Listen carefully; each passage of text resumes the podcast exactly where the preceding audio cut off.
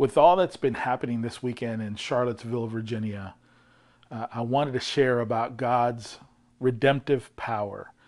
If you listen to my uh, story yesterday about how I experienced racism at the age of five from my kindergarten teacher uh, in Louisiana due to the fact that I did not understand her instructions because I didn't speak English.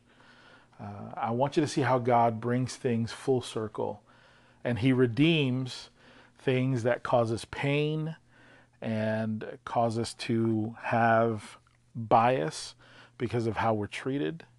I today am married to a white woman who happens to be a kindergarten teacher. Isn't that crazy? How uh, somebody that uh, really shaped my view of number one, white people at the age of five, number two, teachers at the age of five. I didn't like school from then on, and uh, how now I would be married to a woman who teaches kindergarten and also happens to be white. God is good. Very good.